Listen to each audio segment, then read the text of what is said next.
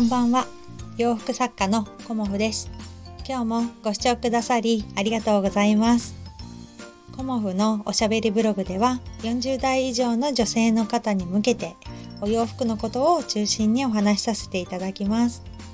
今日はですねあのー、髪をね切ってきました。髪を切るとねやっぱりさっぱりするのでねすごくねなんか軽くなったなっていう感じであのいるんですけどまあ、うん、私ずっと宿毛矯正をしていたんですけどねもうくせ毛がすごくひどくて。でももうねあの1年ぐらいもう前になるかな。うんもう宿毛矯正を私は卒業してちょっとね髪のねダメージが気になってきたので今はね天然パーマを生かしたというか、まあ、天パでくるくるなんですけどその髪型をねあの受け入れて くせ毛ね本当嫌だったんですよね私くるくるしてるの。まっすぐのねストレートにもずっとずっと憧れてきたんですけどまあねそろそろね自分を受け入れようということでまあ電波を生かした髪型っていうことであのショートにしています。まあ、ショートボブって感じかな。でショートボブにしてすごく良かったことはあのピアスがねつけるとね何て言うのかな生えるというかピアスをねすごくつけたくなったなっていうのを感じていて、まあ、今日もねあのちょうど届いたねお花のピアス 大阪のねあのいつもお世話になっているお店アティックデイズさんっていうお店があるんですけどあのそちらのお店のねオーナーさんがインスタライブをやっていてで欲しいなと思ったので購入させていただいたんですけど刺繍ん？っていうかレースなのかな？このお花はね。でね何よりもね軽いのがすごくいいんですよね。なんかねすごく大きいお花なんだけどつけてないみたいな感じで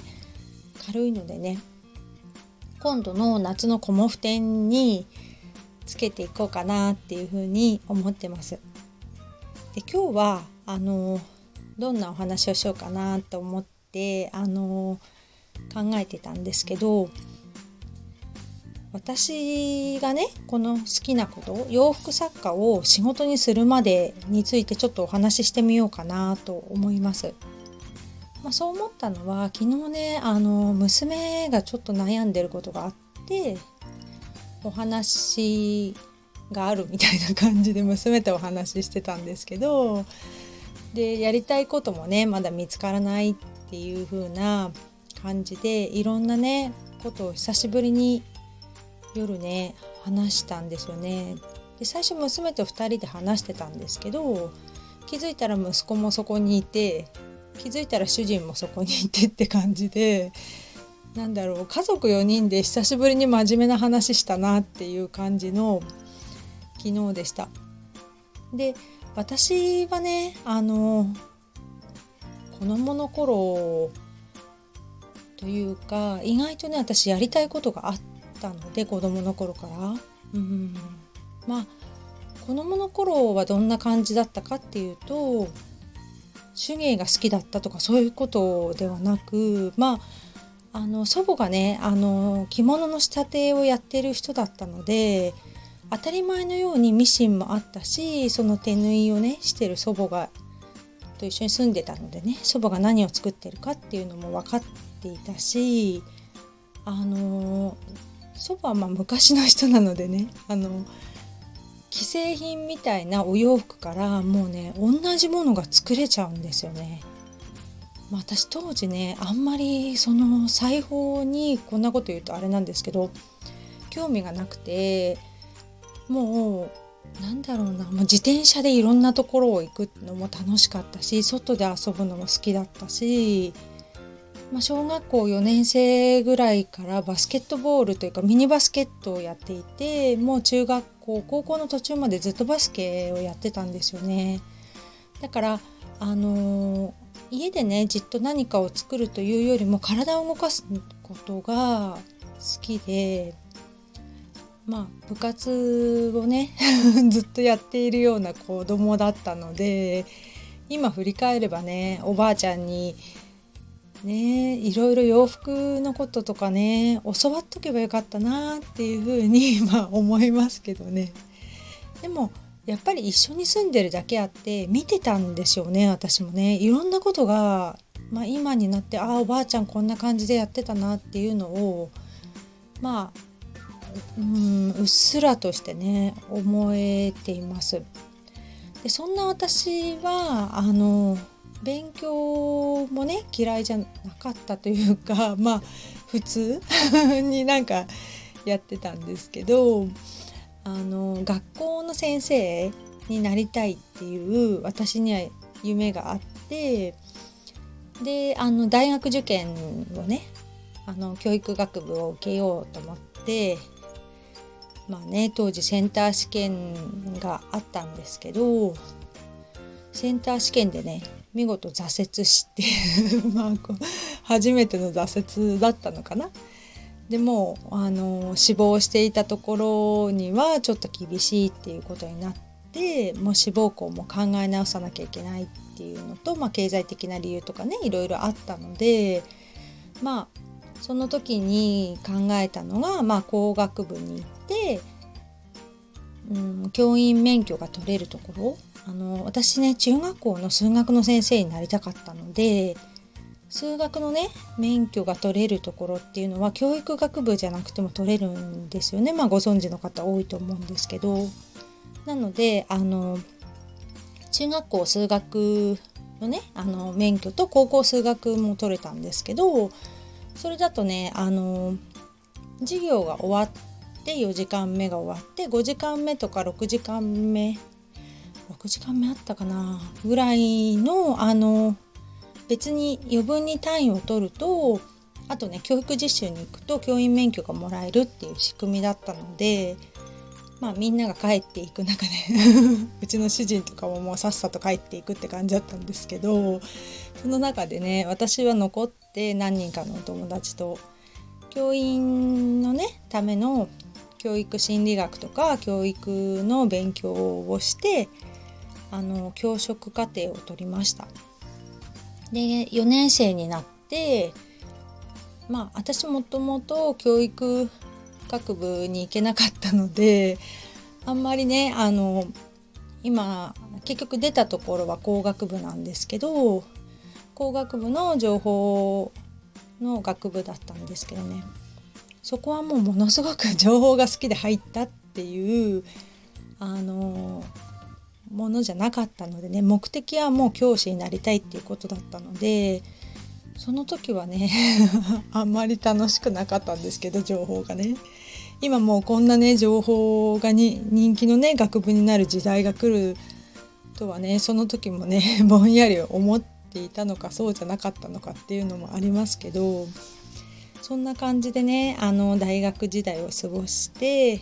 じゃあいざね教員採用試験を受けるって言って勉強をし始めたりとか教育実習に行った時に地元の浜松市の採用が今年はありませんっていう風に言われたんですよね。でその時にガーンとか思って、まあ、私教師になりたかったんですけど採用がないっで次の年も欠員が出ないと採用があるかどうか分かりませんって言ってあの臨時のねアルバイトみたいな感じの教員教員っていうかまあ名簿に名前だけを載せといてくれれば順番にあの臨時としては採用できるかもしれませんみたいなお話というかね状況だったのでその時にねまあすごく悩んだんですけどもうこれ以上ね 親に負担はかけられないと思って実家にね居候するのもなんか申し訳ないなと思って私はねそこでやっぱり諦めて教師を一般企業に就職しました。うんで一般企業にね就職するのも私の時ってもうバブルが完全に弾けちゃったというかバブルの影もなく逆にね就職氷河期だったので、まあ、就職活動とかに行ったところでもう5,000人とかっていうぐらい資料請求が来てる中受けに行くみたいな感じでまあ運が良かったのか多分このおしゃべりな性格っていうかねおしゃべりだから採用してもらったんだなって後から思うぐらいあの地元のね大手企業にたまたま入れたんですよね私がね。でそこからあのその会社がねすごく自動車関係の部品を作っている大手の会社で設計のね部署に配属されてそこからね私ものづくりにものすごく興味を持ちました。うん、なんだろうなもう見るもの全てが面白くてこうやってものが、まあ、図面からなんですけどね最初図面がこういう風になって製品になってまあそこら辺を走ってる車で自分が手がけた商品が見れるっていうのがまあすごくね面白いしワクワクしたっていうのが最初のねものづくりって楽しいなって思った原点でした。なので多分きっと今ね洋服作りがすごく楽しいのもそこでね経験したあの図面から一から起こして作るっていううんまあお洋服ではないんですけどねその時は。あの自動車の部品でアルミホイールって言ってタイヤの真ん中にね ついてるものをあの携わっていたんですけどその時にね私は多分ものづくりの楽しさを知ったんだなって今振り返ると思います。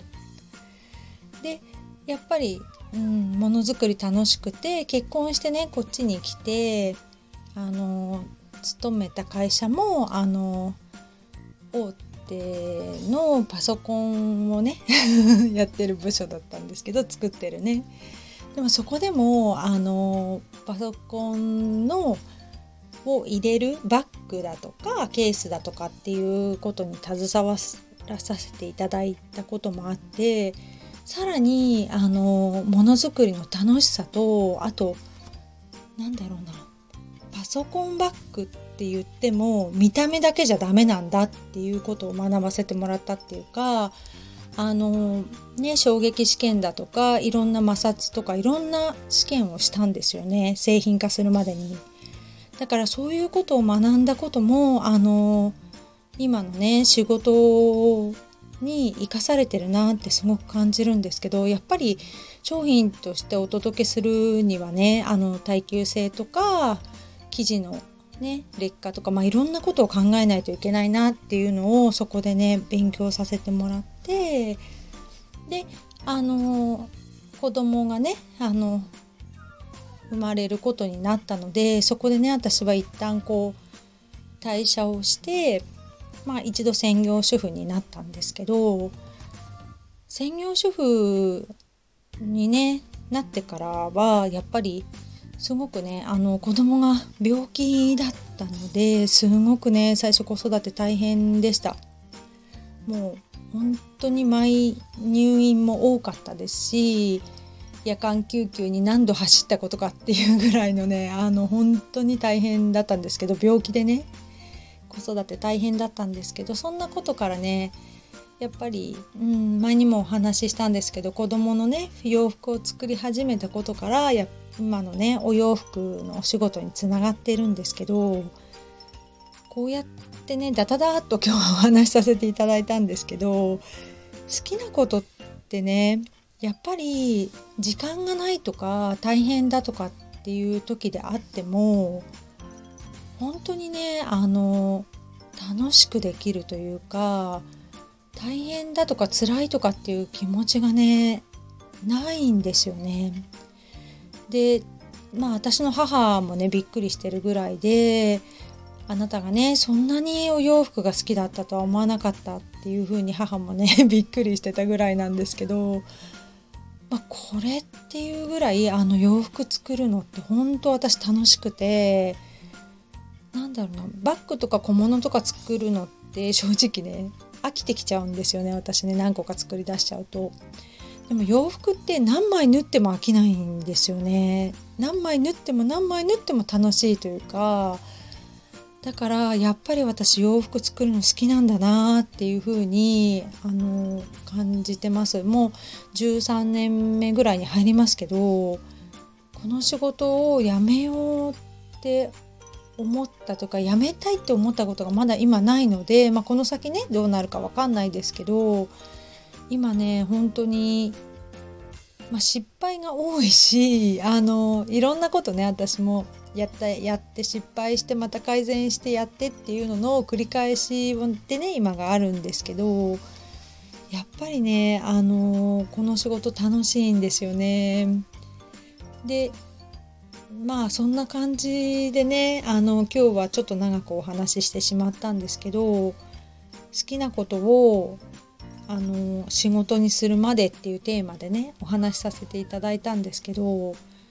全くねあの学校にも出ないで独学でやってますけど独学の強みっていうのがあるなって最近は思ってます。うん、今まではね私学校出てないからダメかなって思ったこともありましたけどここに来てね独学の強みっていうのをやっとねなんか見つけることができたのでまあ、いろんなね経験をしたことがやっぱりなんかつながってきたんだなっていうのを感じてます。まあね楽しいことをね仕事にできるっていうのは何より幸せなことですしそれをね喜んでくださるお客様がいるってことはもっともっと幸せなことだなと思っているのでこれからもねあの日々勉強をして 頑張っていきたいと思います。今日はねちょっと長くなっちゃったのでね最後まで聞いてくださってる方いるかな？いたらいいですけどね。うん。こんな感じで私のお話をさせていただきました。今日もご視聴くださりありがとうございました。洋服作家コモフ小森屋隆子でした。ありがとうございました。